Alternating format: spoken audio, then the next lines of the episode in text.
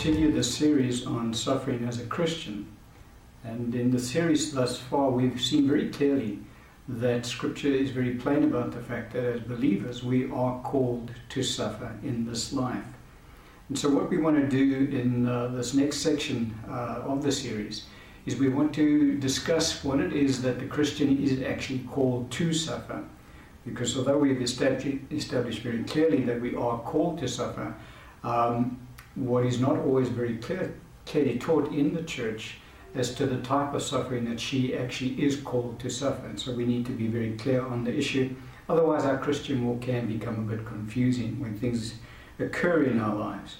And so, what we will see as we go through this uh, section is that even though the church is called to suffer, and we will see very clear evidence as to what type of suffering the, the church is called to suffer for our Lord Jesus um, the will of man still reigns supreme in the earth.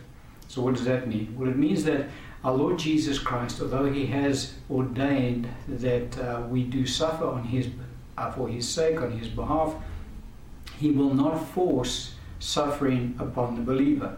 And so it is up to the believer as to whether they are prepared to partake of the Lord's sufferings or not. And so if the Christian chooses, no, this is not for me, well, then the Lord does, uh, you know, help pull back from allowing that believer to incur that type of suffering. Because, as I say, it is really, and we'll get into, you'll understand what I'm talking about as we get into this section more clearly, that uh, God never forces His children to suffer on His behalf. He gives them the choice. They then make the decision as to whether they will uh, incur the suffering of the Lord or not. And so, we will also look in the scripture, uh, in the section that we're going to be going through, um, at our Lord Jesus Christ, because what we will see basically from uh, the scriptural accounts is that the church is called primarily to incur the suffering that our Lord Jesus Christ incurred when he walked on the earth. I'm not talking about when he went to the cross, I'm talking about his life that he. Um, um, left as an example to us when he walked on the earth. And so the type of suffering that our Lord incurred throughout his life is the kind of suffering that the church is called to incur as well. Um, and then we will also see that um, there is also the principle that there's, there's a, a substitutionary sacrifice that our Lord Jesus made for us on the cross. And it is in those areas that the church is not called to suffer. But nevertheless, even though um, our Lord did die on the cross for us, it is uh, mandatory in certain areas of the church that the Lord has called certain of his saints to suffer martyrdom. Um, and we already mentioned that, that where the saint is born into the earth, um, in whatever nation that they've become a Christian, quite often those nations are very hostile to the gospel and so those Christians, once they come into the kingdom, are very uh, quickly martyred for our Lord Jesus Christ. And so the scripture we want to open up with today to just um, put into perspective the, the kind of suffering that the church is in fact called to suffer in this life um, is in Acts chapter 26, beginning at verse 14 and verse 15. Scripture says, And when we had all fallen to the ground, I heard a voice speaking to me and saying in the Hebrew language, Saul, Saul, why are you persecuting me? It is hard for you to kick against the goad. So I said, Who are you, Lord? And he said, I am Jesus, whom you are persecuting. And so we see that our Lord Jesus Christ reveals to us the kind of suffering that the church uh, should be incurring in the earth today. For he talks about the persecution that Saul was um, bringing against the, the church at the time. Now, what Saul was doing is that he was um, imprisoning the saints, he was beating the saints, and he was actually martyring the saints. He was killing them. And so when he did that, our Lord didn't say to Saul, What are you doing to my church? Our Lord said, What are you doing to me? Why are you persecuting me? And so, very clearly, when the body of Christ in the earth is being persecuted, is in fact the head of, of the church, the, head of the body, who also is being persecuted at the same time. And so that's the type of suffering that our Lord kind of uh, indicates to us that we as believers should be incurring in this life. Let's pick up another passage of scripture, one in Colossians chapter 1, verse 24. The Apostle Paul now writing, now he's come into the kingdom, and he says, I now rejoice in my sufferings for you, and fill up in my flesh what is lacking in the afflictions of Christ, for the sake of his body, which is the church. So the Apostle Paul makes a, a kind of strange statement here. He says, He fills up in his flesh what is lacking in the afflictions of Christ. And so, what the Apostle Paul is saying is that there's certain aspects of our Lord's suffering that never ended when he went to the cross. You know, when our Lord went to the cross, he said, It is finished. And he had then accomplished the salvation of mankind. But nevertheless, the suffering of our Lord, Jesus Christ never ended at the cross. It continues unabated even today. And so there, there is this area of suffering that our Lord Jesus Christ continues to experience through his body in the earth today. You say, well, I thought everything was accomplished on the cross. Um, certain aspects, the redemption of mankind, was accomplished on the cross. But the suffering of Christ did not end at the cross. The suffering of Christ continues in the church today. Saul, Saul, why are you persecuting me? And so our Lord Jesus Christ clearly uh, endures the suffering that the church undergoes today. So, you know, the church is appointed to suffering. We've seen that very clearly. Um, and so the Lord's suffering did not end at the cross. It continues, and it will continue until our Lord Jesus Christ does return to the earth. And so that's why the Apostle Paul can make the statement that he made. He said, In that I fill up in my flesh what is lacking in the afflictions of Christ. Um, and so, all of it, there's not just the Apostle Paul that was called to that type of suffering, it is for the whole church. All of us are to fill up in our flesh what is lacking in the afflictions of Christ. And so, we do need to realize that. Um, again, as we've said in, in, we've seen in Scripture so far, that it is appointed to us as believers. We saw that in Philippians 1:29, not only to believe in Christ, but also to suffer for his namesake. And so it is definitely a case of the church continues to suffer, and our Lord Jesus Christ, through his church, continues to suffer in the earth today. And so we just need to have a clear understanding of the type of suffering that the church is continued to call, called by the Lord to incur in the earth today. And so we look at our Lord Jesus Christ as the ultimate example. In everything, we must always look at the Lord Jesus Christ as our ultimate example. And in the area of suffering, it's no different. We will always look at our Lord Jesus to see, Lord, what example have you left to us, your church, that we should follow in this area of suffering? And so we need to be looking at that. And we pick up the scripture in 1 Peter chapter 2, verse 21. The scripture says, For to you, the, for, sorry, for to this you were called. Talking about suffering in context, if you read it. Because Christ also suffered for us, leaving us an example that we should follow in his steps. And so our Lord Jesus left us an example of the type of suffering that we as believers are to incur in this life. And so we will always look at our Lord Jesus Christ um, to see, okay, Lord, can you reveal to us the kind of suffering that you endured, and thus that's the example we are to follow in this life. We are to uh, experience the same type of suffering that you experienced. And so we can expand on that in 1 Peter 2, verse 18 to 23. Um, the Apostle Peter writing, he says, Servants, be submissive to your masters with all fear, not only to the good and gentle, but also to the harsh.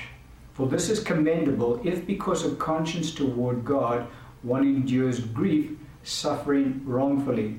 For what credit is it if, when you are beaten for your faults, you take it patiently?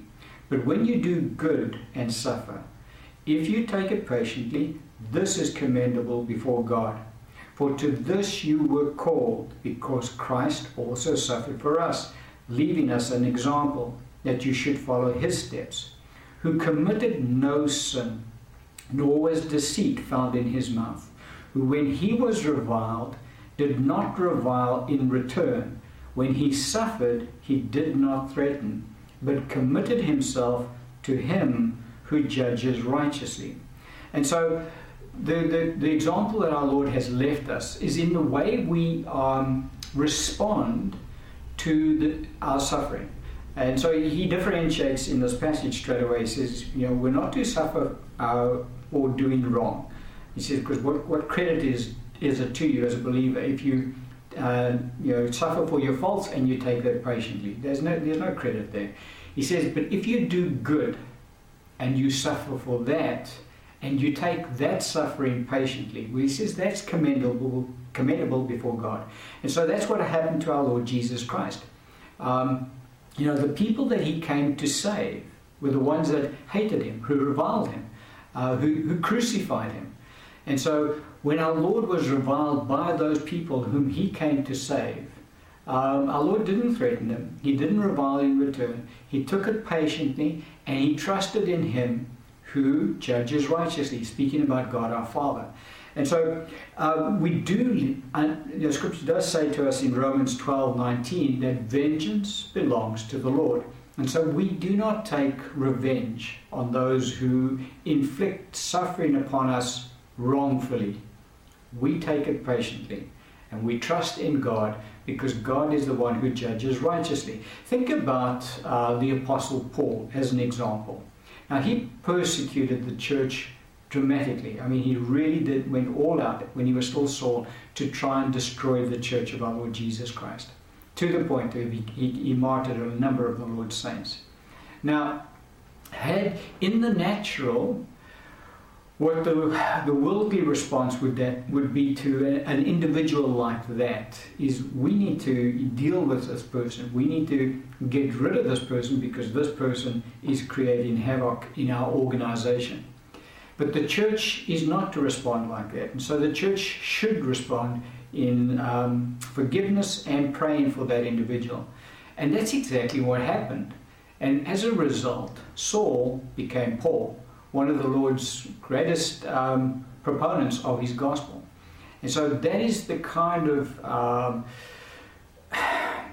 way that the church, that's the kind, the kind of example that is left to us. That Paul actually says it that God in him, in his testimony, shows us the example of just what he can do in a life, that he can turn a life around dramatically.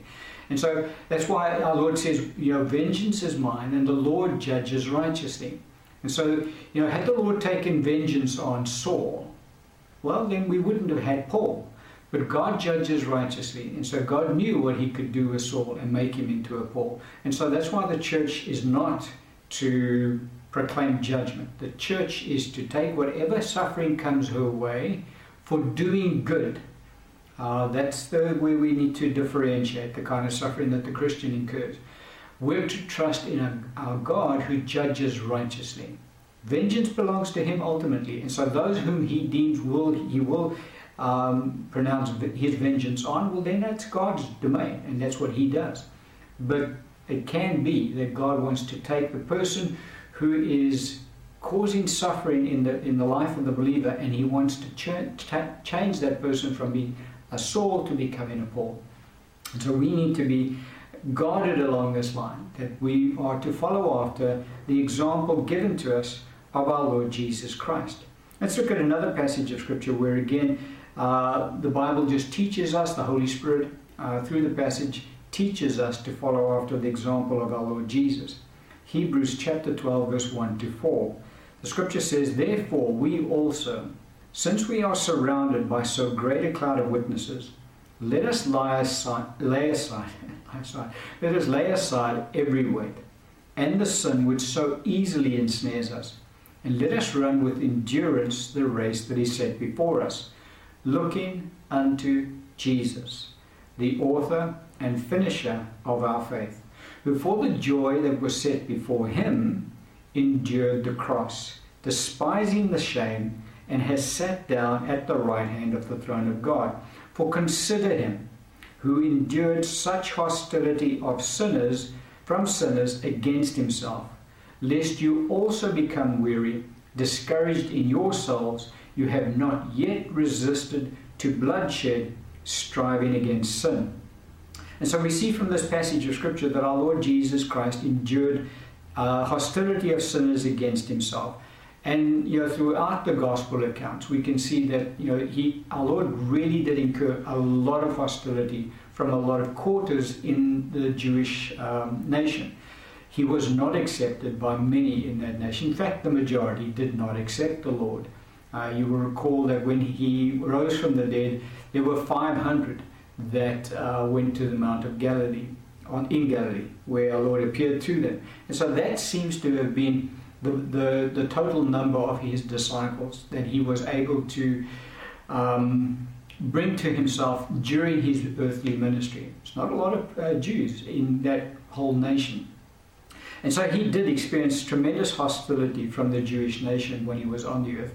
So much so that quite often he had to actually withdraw from Judea because they were plotting to kill him. And he had to you know, walk out uh, in, in areas where he would be outside of their sphere of influence. And so that's the kind of hostility that our Lord endured, and that's the kind of hostility that the Christian can expect to encounter in certain quarters of society today. And so we must not be surprised when that does happen to us. Recall, we said, our Lord said to us, if they hated me, they will also hate you. And so that's the kind of um, example that our Lord Jesus Christ is, in, uh, is setting before us, in that he endured the cross, despising the shame. And so we too endure the hostility that is pronounced upon our lives. If, as I say, God brings that kind of uh, persecution into our lives, and we'll get through it, we'll see that it is, when, when that type of persecution arises, it is purely up to the saint as to whether they're going to endure it or whether they're going to withdraw from it. Um, for God does not force this type of persecution upon his saints. Um, but there are those in the body of Christ who will incur um, persecution to the point of you know, not only just hostility of, of uh, sinners against us, but there are going to be those who will be physically abused, who will be beaten up for being Christians. And then there are those who will, in fact, incur martyrdom for our Lord Jesus Christ. And so that's kind of just painting a picture for us of the type of suffering that the Christian is called to in, endure in this life.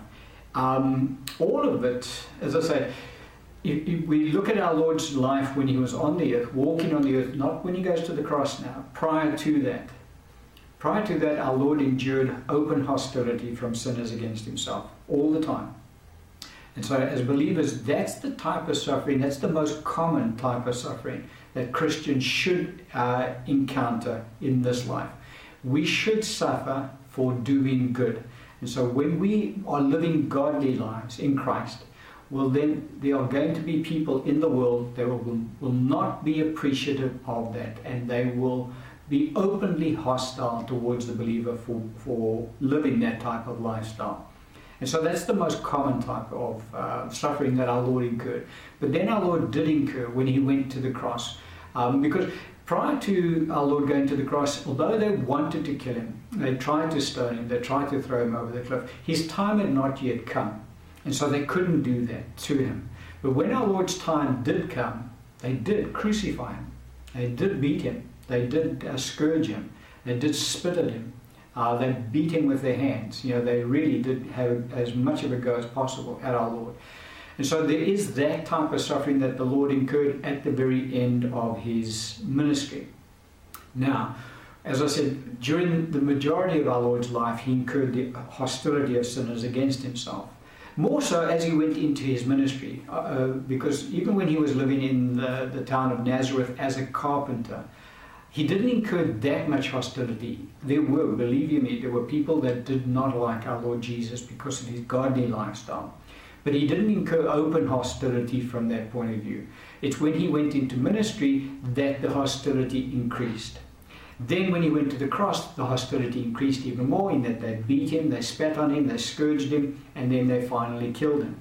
And so we can see kind of a progressive uh, stages of um, suffering that our Lord incurred through his life up until the end of his life.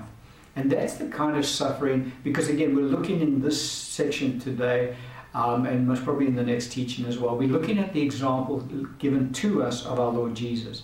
And so we did mention that even in when our Lord was a youth, he says that he suffered um, hostility. And so, growing up, because our Lord lived a, godly lifestyle, there were people in the town of Nazareth that just didn't like Jesus. Now, even though he was not preaching the gospel, uh, he was a carpenter. Everybody knew him as a carpenter. He did a good job. We went, uh, uh, you know, he lived, he, he, did, he lived a good life. There were people that were not appreciative of that, and so excluded the Lord uh, from their circle. They wouldn't have anything to do with him. But as I say, when he then went into ministry, his persecution from the Jews increased because now he was taking a stand for the gospel. And so now a greater degree of persecution was brought to bear on his life. Then, as he, each time came, then they were able to uh, beat him and spit on him and you know really scourge him, and then finally they were able to kill him. And so, majority of Christians should experience hostility from some quarters in their in you know wherever they dwell because of their godly lifestyle the more um, the Christian becomes exposed to standing for the Lord Jesus, the more hostility they can expect. And so, ministers of the gospel, by and large, should incur more persecution than the, the, the saints, by and large, because they are more of a threat to the kingdom of darkness than the saint who's you know living a normal Christian life. And then it gets to the point where you're going to get Christians that are going to be you know, beaten for their, their belief in Christ. They will you know, be spat on. They will be physically beaten. And then there will be those who will be martyred for our Lord Jesus. And so you can see the progression in our Lord's life and also the progression that uh, the Christians can experience. So some will experience less persecution than others. Some will experience martyrdom. It's different levels of persecution for their same walk of faith. And that's what we need to kind of be discerning about. Our Lord left us. He, he, his life was the ultimate example. And so we can look on our, at our lives as a comparative to our Lord and we can see where we stand. Uh, the kind of suffering we're incurring, our Lord, okay, you incurred it at that stage in your life, and so I'm incurring that kind of suffering. Just a, a, a kind of a gauge for us to have a look at. Let's have a look at another passage of Scripture. Uh, Hebrews chapter 13, verse 12 to 14.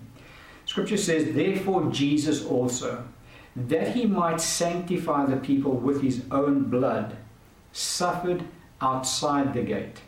Therefore, let us go forth to him outside the camp, bearing his reproach. For here we have no continuing city, but we seek the one to come. And so, what this passage of Scripture tells us to do is that we are to go forth to our Lord Jesus Christ outside the camp, bearing his reproach. Because that's where our Lord Jesus Christ suffered. He suffered outside of the gate. And so we need to have a look at okay, Lord, what suffering did you incur outside of the gate that we are also called to be partakers of? Because not all of the Lord's suffering that he incurred can the Christian partake of? We, and we need to be discerning in that area. Now, under the Old Covenant, there were always types and shadows of that which was taking place under the New, by and large, talking about our Lord Jesus Christ. Because our Lord said, you know, the, the law and the prophets were written as a witness of me. And so, whenever we look at the Old Testament, we must always look at our Lord Jesus because he is that the Old Testament is pointing us to Jesus all the time. And so when we see certain uh, sacrifices taking place under the Old Covenant and what the law said about that, well, it kind of points us to Jesus, what he incurred. And that then gives us an indication of what we can and should incur as Christians and what we can't partake of.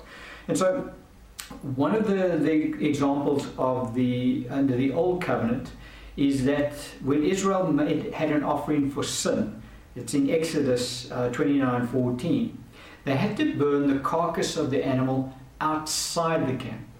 Okay, that offering of, for sin could not be uh, made on the altar. The fat was burnt on the altar, but the carcass had to be burnt outside of the camp. And we're, we're looking at Hebrews, says to us, um, Therefore, Jesus also, that he might sanctify the people with his own blood, suffered outside the gate Therefore, let us go forth to him outside the camp, bearing his reproach.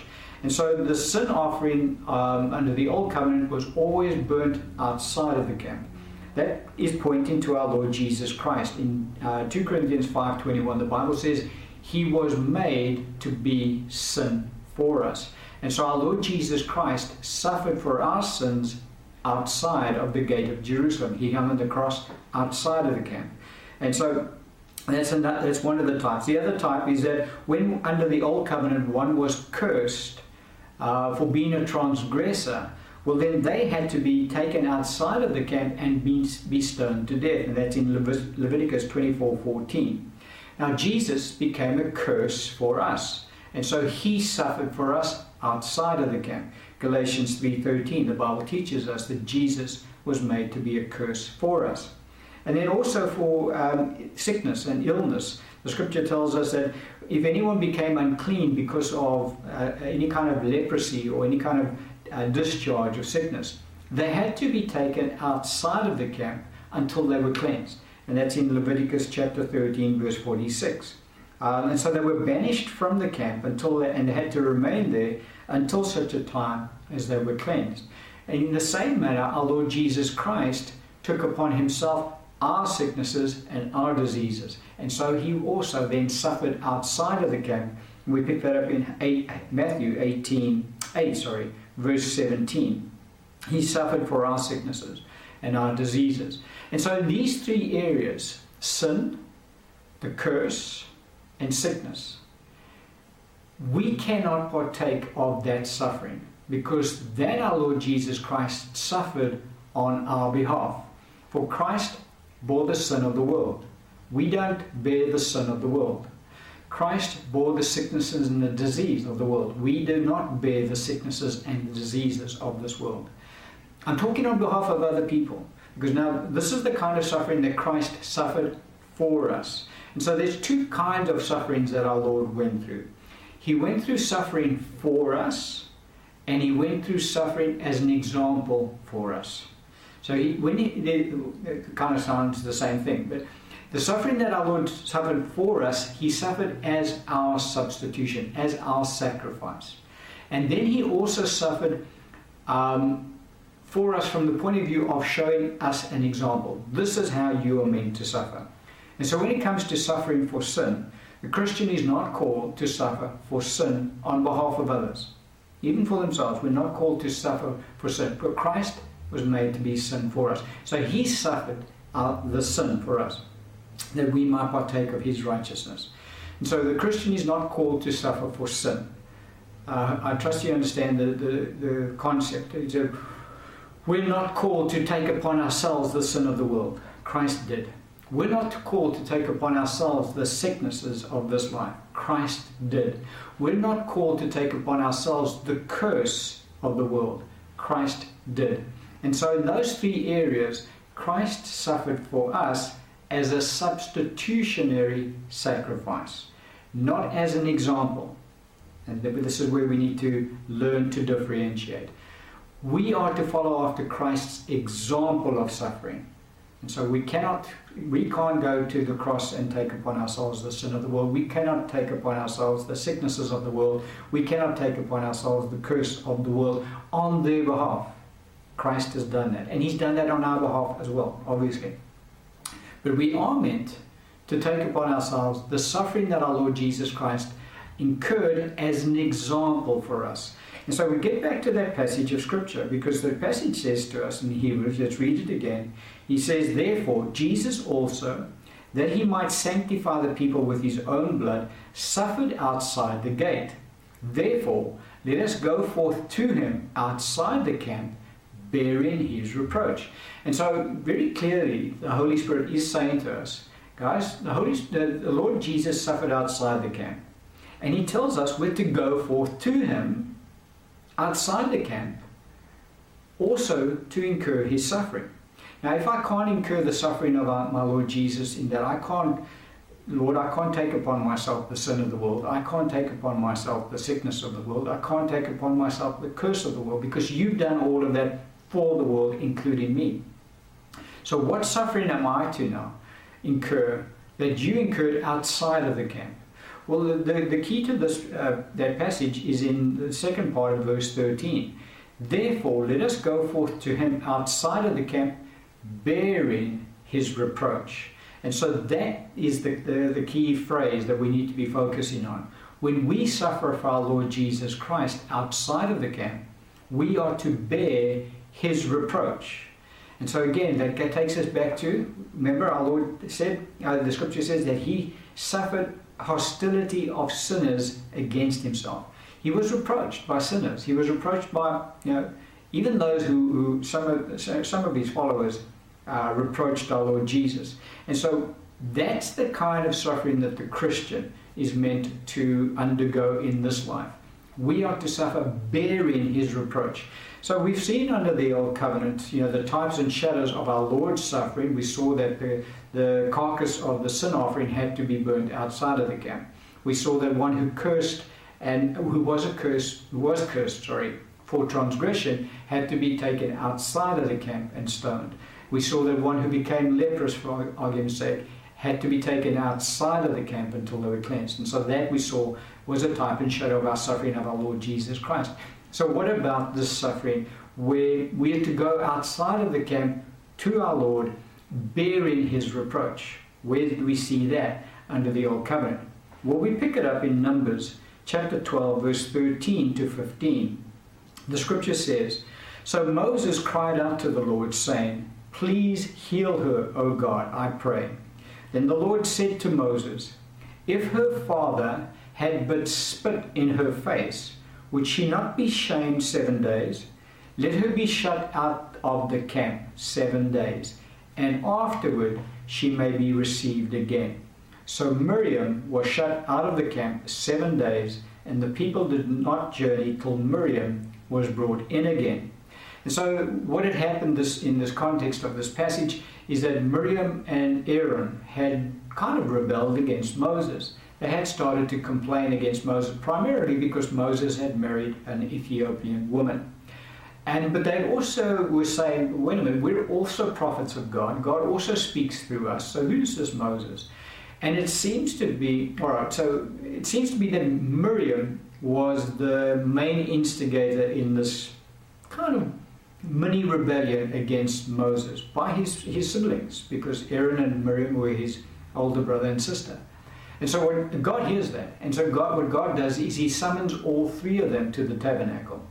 Now, when he does, he judges Miriam um, well, he, he, yeah, he, he rebukes both Aaron and Miriam for speaking against his servant Moses. But as I say, it seems that Miriam was the main instigator in this mini rebellion. And so God judges Miriam. When he does that, she breaks out in leprosy. And so, you know, Moses then calls out to God, Lord, won't you please heal her? And so God says to uh, Moses, okay, and from this passage, let's go back and read it again. And the Lord said to Moses, If her father had but spit in her face, would she not be shamed seven days? Let her be shut out of the camp seven days, and afterwards she may be received again. And so, what uh, occurred under that old covenant is that if the father had spit into the faith, face of his daughter, she became shamed, and she had to, as her punishment, she had to go out of the camp for seven days. And so that's what happened in this case. Miriam was shamed, and she was obviously was healed because God heard uh, Moses' prayer and He healed her. But nevertheless, the Lord still banished her from the camp for seven days because He um, she had been shamed. And so that's exactly what happened with our Lord. If you recall, they spat in His face. And so our Lord was shamed, and he had to then be taken out of the camp, and he had to suffer reproach outside of the camp. And so that's the kind of suffering that the Christian is called to suffer outside of the camp. We are to go forth to our Lord outside of the camp, bearing his reproach. What is his reproach? We're to suffer as Christians. We're to suffer for the godly lifestyle. Christ suffered for being who he was, the, the spotless Lamb of God. And so that's the type of suffering that we as believers are to um, follow after the example that we're to follow after through the example given to us by our Lord Jesus Christ. And so that's um, pretty much as far as I want to go for uh, in the teaching today. We want to carry on uh, elaborating on this point of suffering as Christians because it's so important for us. Because there are a lot of people that think you know, when they get sick, well, they're suffering for the Lord. Um, when they fall into sin, well, you know, and they, they, they incur uh, weird things because of their sinful lifestyles, well, now they're suffering for the Lord. Um, and, you know, if things go wrong in the person's life, well, now they're suffering for the Lord. But, you know, again, we've seen very clearly that there are those three areas that Christ suffered as our substitutionary sacrifice, and we cannot partake of that. Now, we can, we can choose to suffer in those areas, but we can't suffer on behalf of other people because of that. Um, and so we need to be discerning in this area it, because it does get a bit confusing for some Christians. They seem to think that you know whatever goes wrong in their lives, well, I'm suffering for the Lord. Well, that's not exactly correct. We should be suffering um, for our godly lifestyles, just as Jesus Christ suffered. So suffered for his godly lifestyle. And so you know, again, we look at our Lord Jesus' life. Never once did he suffer sickness. Um, never once did he suffer any kind of things going wrong in his life. There was no curse upon his life. And uh, never once did he suffer for sin in his life. Because throughout his life, he never sinned, he never got sick, and nothing went wrong. It's all, all of that occurred when he became our substitution on the cross. That's when he took upon himself our sin, our sickness, our curse. But through his life, none of that. And so, as Christians, that's where we need to learn to differentiate. We are to look at our, our Lord and follow that example. So we don't follow his example of taking upon ourselves the sin of the world, the sickness of the world, and the curse of the world. We can't do that. He's done that for us. But we can do the rest. So that's where we need to be discerning. We're going to end the teaching on that point.